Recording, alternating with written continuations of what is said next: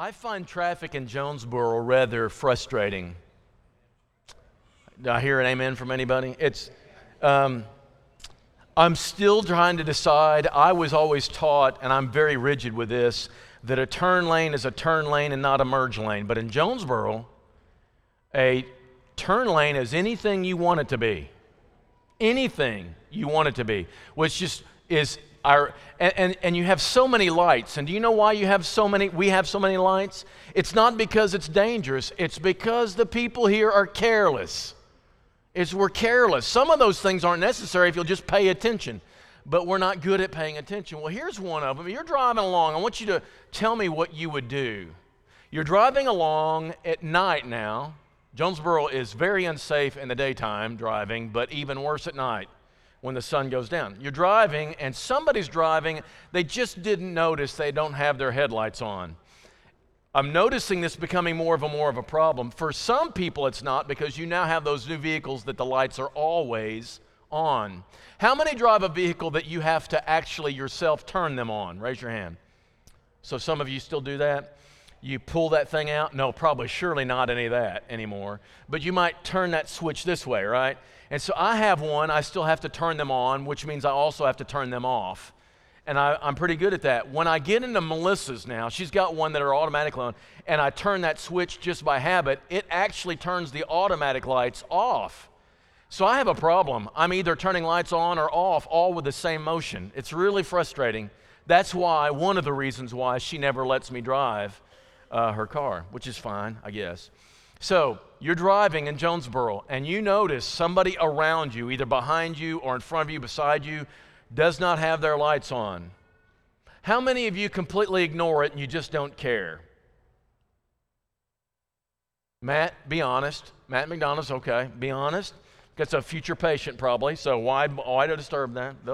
Okay, so, so some of you don't care. How many of you um, try to get their attention and somehow do some sign language to let them know that their lights are out? They're are not on. Okay? How many flash your lights? Okay? Somebody told me that after the first, I think Randy Carlton told me that. I said, where I come from, that means a cop is coming. Is that not true for anybody? Is that, is that just multiple? Just figure out what this flash means. I mean, it could mean 10 different things, but you figure it out, right? It's, I'm trying to tell you your lights are off. Because, you know, this really could be dangerous. I was talking to Brandy White just two days ago, and she says down there in Mississippi, she says, I'm noticing even on the interstate around Memphis and just south, lots of people driving without their headlights on. It's, it's nighttime. You need to have those. It could kill somebody. I, said, I, I noticed that too. What do, you, what do you do when you notice this? Well, a week with a bunch of high school students where I, we all agree everybody who's there to help them with sermon preparation, we all agree we're going to take our sermons from the Sermon on the Mount. So here I am, Sermon on the Mount. And um, I, uh, we get to the most well-known verse in the Bible, and you think, well, that's John 3:16, but that's not in the Sermon on the Mount, and it's not the most familiar verse anymore. There's another verse that's very versatile and useful for this generation that they know. And in fact, I wish people knew all of Scripture like they know this one verse. I don't know what verse I wish, if I could just have one verse that everybody actually, I think it'd be the golden rule maybe. But if there's one verse, if there's just one verse, I can get the whole world to respect. Well, there is one verse the whole world wants to respect. It's Matthew chapter 7, verse 1. They know it. They don't hold it up at Cardinal ball games like John 3:16, but they know it. It's judge not that you be not judged, and people know this. And what a wonderful verse that is for our culture right now. It's a great trade-off, isn't it? You don't judge me, and I won't judge you for anything. We simply let each other off the hook. We cover up for each other.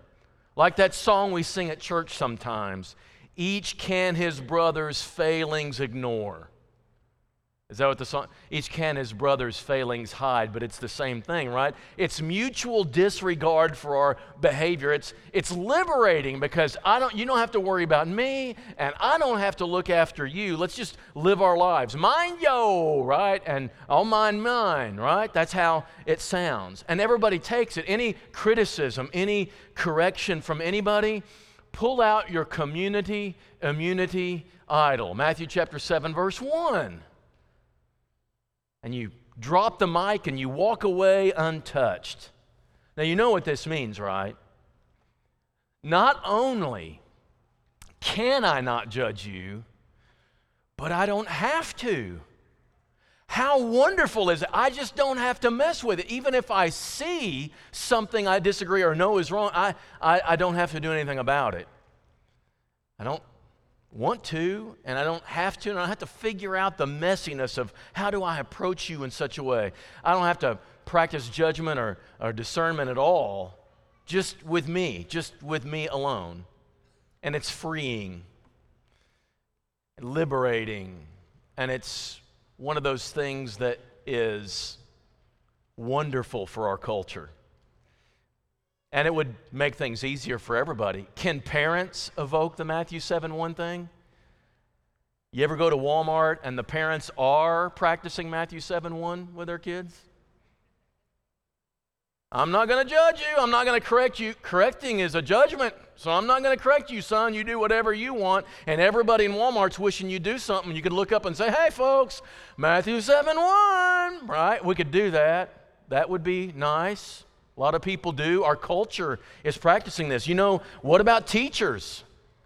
Do teachers get to practice? They have to practice this because they're given no ability to correct anybody anymore.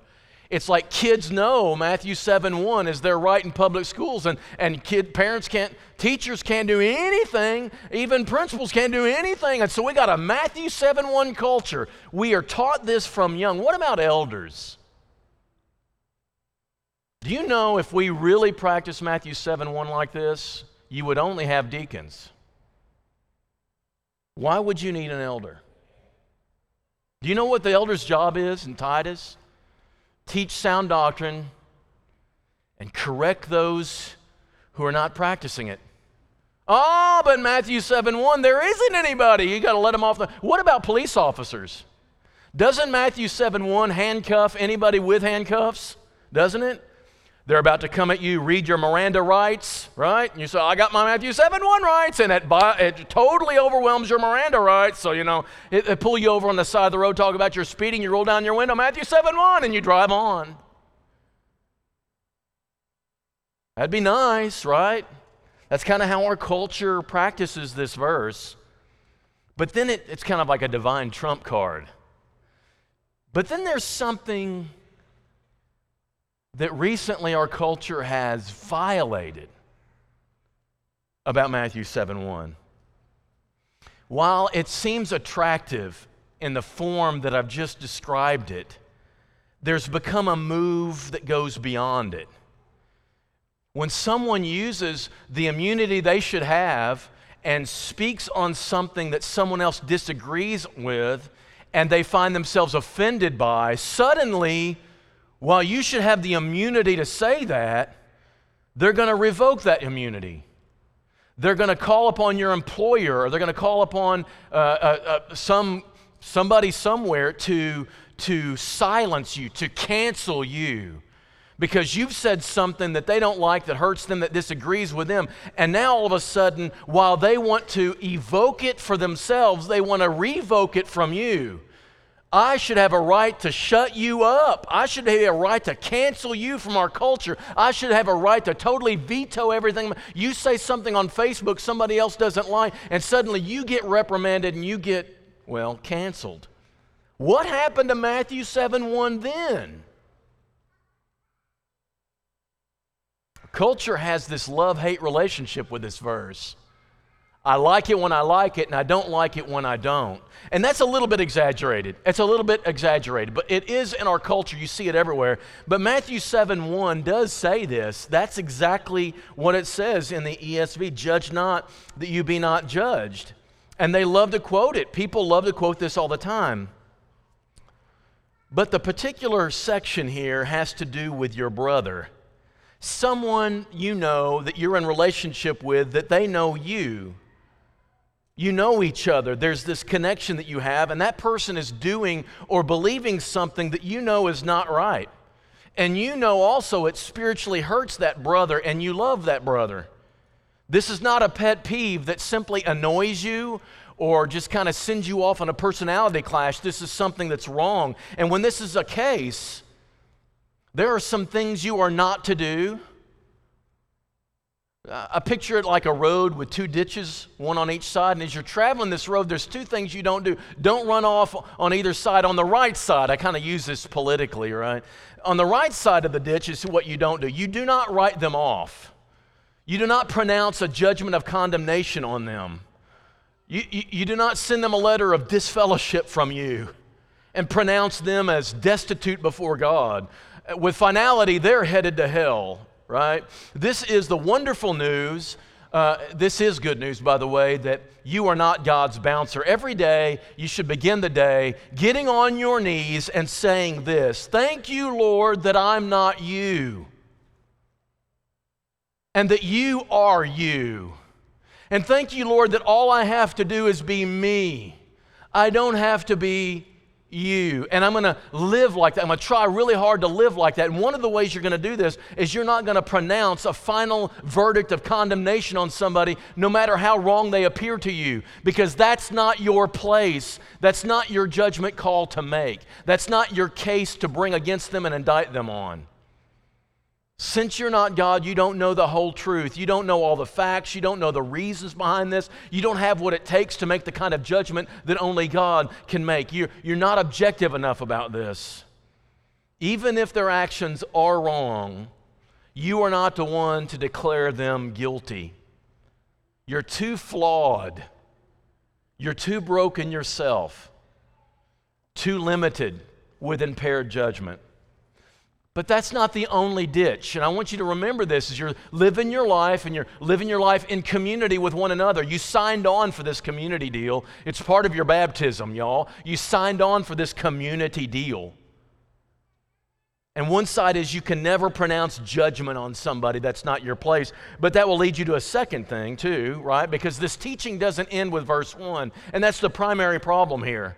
The proper context of this teaching goes from verse number one to verse number five. Remember, Jesus did not preach the Sermon on the Mount this way. Now, 7, chapter 7, verse 1. Now, chapter 7, verse 2. Now, chapter 7, verse 3. This was not in chapters with Jesus, this was not in verses. It was just one continuous word after another. And we, we as human beings, put it in chapters and verses for our convenience. And sometimes we really mess this up. And in fact, you, you, got an older version, you might have each verse in its own little area. The old King James used to be this way that I grew up on, was that verse 1 is here and then verse 2 is here, as if each one of them is its own teaching and story. And that's a totally wrong way to read this. And the newer versions, you'll probably have something over this passage that runs from verse may go to chapter may go to verse 6. We'll deal with that next time. But it certainly goes through verse 5 that this all belongs together. And so when you quote one verse of it and leave the rest of it out, you're getting only part of the story. You need to have a version that keeps it all together so that you'll know you'll know that this all belongs together. Chapter 7, verse 1 does not belong as an isolated unit. And when you do memory verses, be careful with this. We used to call gospel real biblical preaching stringing together 255 verses in a row. And if the preacher can quote them all from here and there and yonder, that's a biblical sermon. And nearly every one of those was stripped from its context, and therefore it's not the right truth you're preaching. I know people who think you need to quote 100 verses, 200 verses. And if you do, and if any one of them are out of context, it is not a biblical sermon. You've just gone into falsehood. That's what 7 verse 1 without 2, 3, 4, and 5 with it is. And I can't stress this enough. There is so much trouble with verses out of context. So that leads to the second thing then you can't do. You can't refuse to talk to your brother about the speck. If you use Matthew 7 1 by itself without 2, 3, 4, and 5, you're canceling out verse 5 by verse 1, and you're being wrong on both counts. It's context, context, context. And here's the whole context. Here's what he says. Next screen. Judge not that you be not judged, for with the judgment you pronounce, you'll be judged. By the way, he's saying we're all under the same judgments. We've got the same standard judging us all, right? And with the measure that you use, it'll be measured to you. Why do you see the speck that's in your brother's eye, but not notice the log that's in your own? This is a very comical view. I've got a huge log sticking out of my eye, and all I'm worried about is that little bitty splinter in yours that looks very goofy. How can you say to your brother, hey, let me take that speck out of your eye when a two by four is too long for me to get close to you, sticking out of mine? It's really bizarre, right? This is kind of comedy stuff. But then he goes on to say, so here's how you do it, you hypocrite. He says, first, he completes verse 1 with verse 5. First, he's telling you how you can do it. So, what I'm saying is the second thing you can't do is while you're driving along, you can't pronounce condemnation on a person for wrong. But secondly, on the other side of the road, the left side, you can't just ignore it and act like it ain't no big deal. That's your brother. You love your brother. You can't just go on like nothing's happening. If you see a speck, go talk to him. It's important. You love him, he's part of you. Don't use Matthew 7 1 to silence Matthew 7 verse 5. You are part of God's mechanism for helping your brother, and when you go silent, you're not helping your brother. It's not a condemnation that you're making, it is a concern you're expressing. Jesus, in this section of Scripture, talks about discernment and how you can practice it. So that's what you don't do. Using this same thing, we're going to look at what you can do. He says, first, oh, back up first. Yeah, we'll stay on that. Yeah. No, yeah, right there. So here's the, here's the order. So you've noticed that your brother has something he's done amiss. You do need to go front, confront him, but first, which means the first step, I don't know how to call, talk, talk about these red things without going on to the next screen. So leave it on here, and then we'll use the next screen as a review. First means you have to wait.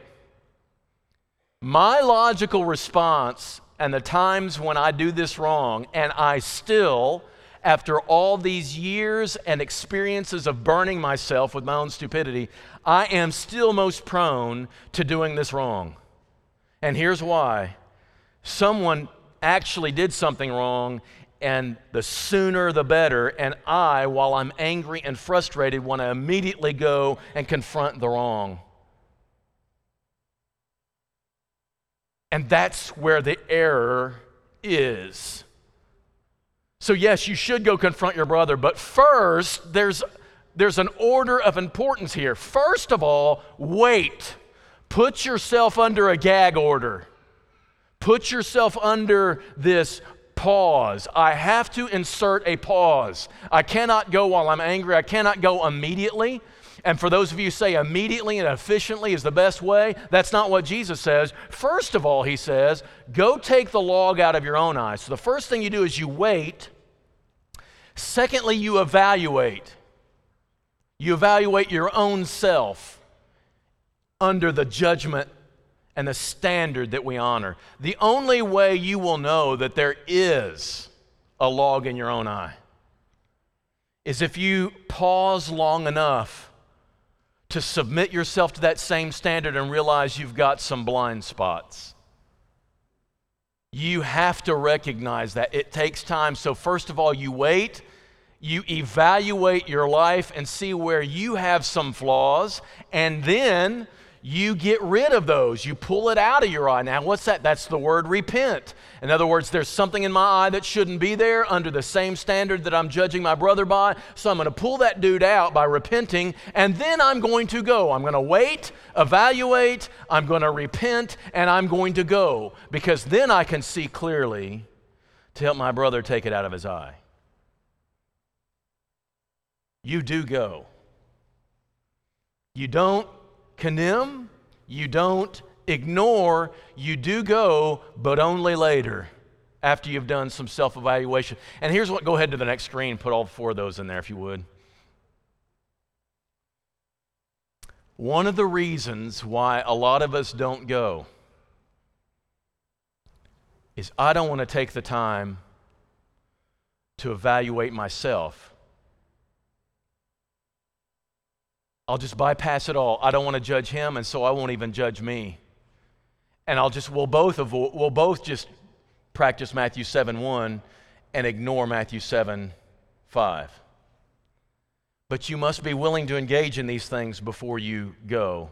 Matthew 7, verse 1 is true, but it's only true in the context that it's given. When it comes to the church, we really need to have maturity to welcome this kind of interaction with each other. When you become a believer, your sins are washed away, the Holy Spirit comes into your life, and you are added to the church, and the church becomes this group of people who love each other and want desperately to reach a lost world. And what we know to do that is that we need the interaction and involvement of each other in our lives. And we need to welcome people to practice this on each other. And I know that's rough. Number one, I don't want to practice it. I don't want to figure out how to approach you. But number two, I don't want it practiced on me. And yet, that's an immature response. That's a response of saying, let me live with my blind spots. And I don't want to live with my blind spots. I want God to use all the mechanism available to, to, to me to help improve me and sharpen me, make me better. And one of those mechanisms is you. But when you use Jesus in Matthew 7 5 to cancel Jesus in 7 1, a very powerful feature of our Christian lives is being disengaged. So when we decide we're going to get a new, a different vehicle, right? Saturn's about to die, so we're going to go. We're looking at the Murano. One of the things I liked about it is the headlights automatically come on. So I won't forget this. But there's another feature that now I could no longer live without, right? You're driving along the highway. What the Murano people know, uh, that's the Nissan people, Nissan people know, is that there's a blind spot. My passenger side, back in the back. Causes a lot of accidents. So here's what they did there's a light, front passenger seat, the bar that comes and separates it from the windshield. And that light will come on anytime there's a vehicle that is on that blind side of the vehicle. Driving along and I see that light on, I'm not going to dare get in that other lane because that light's telling me there's somebody there. I don't see them. I don't see them. I, I might be able back and see them, but I may not be able to turn. I may miss them, so I don't see them. But that light's on, so I know. I know. Don't get over there because you could hurt somebody or yourself if you do this. And what I'm arguing is Matthew chapter 7, verse 1 through 5, is Jesus trying to put this feature into your life to speak some light and some vision into your blind spots. He, he's trying to help you to become more like Christ. And he, he uses the Holy Spirit to do that. He uses Scripture to do that. He uses the church to do that. And you are to help me with my blind spot. But only if you function that way. I don't want to use Matthew 7 1 to dis- disengage that entire feature so that Matthew 7 5 can't work for my benefit.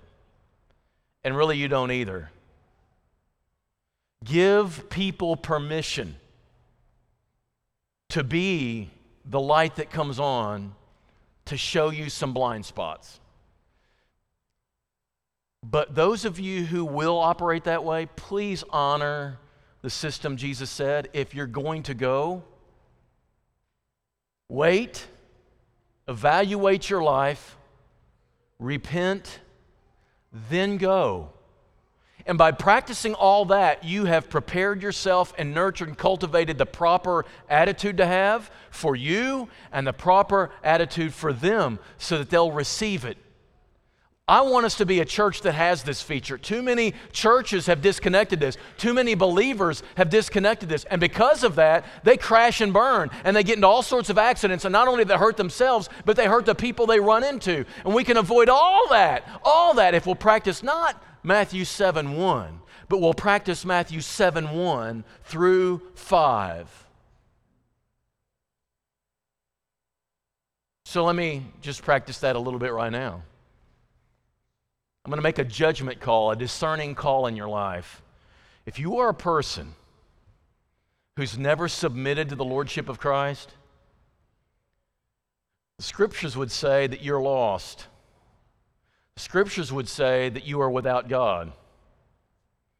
And that breaks my heart.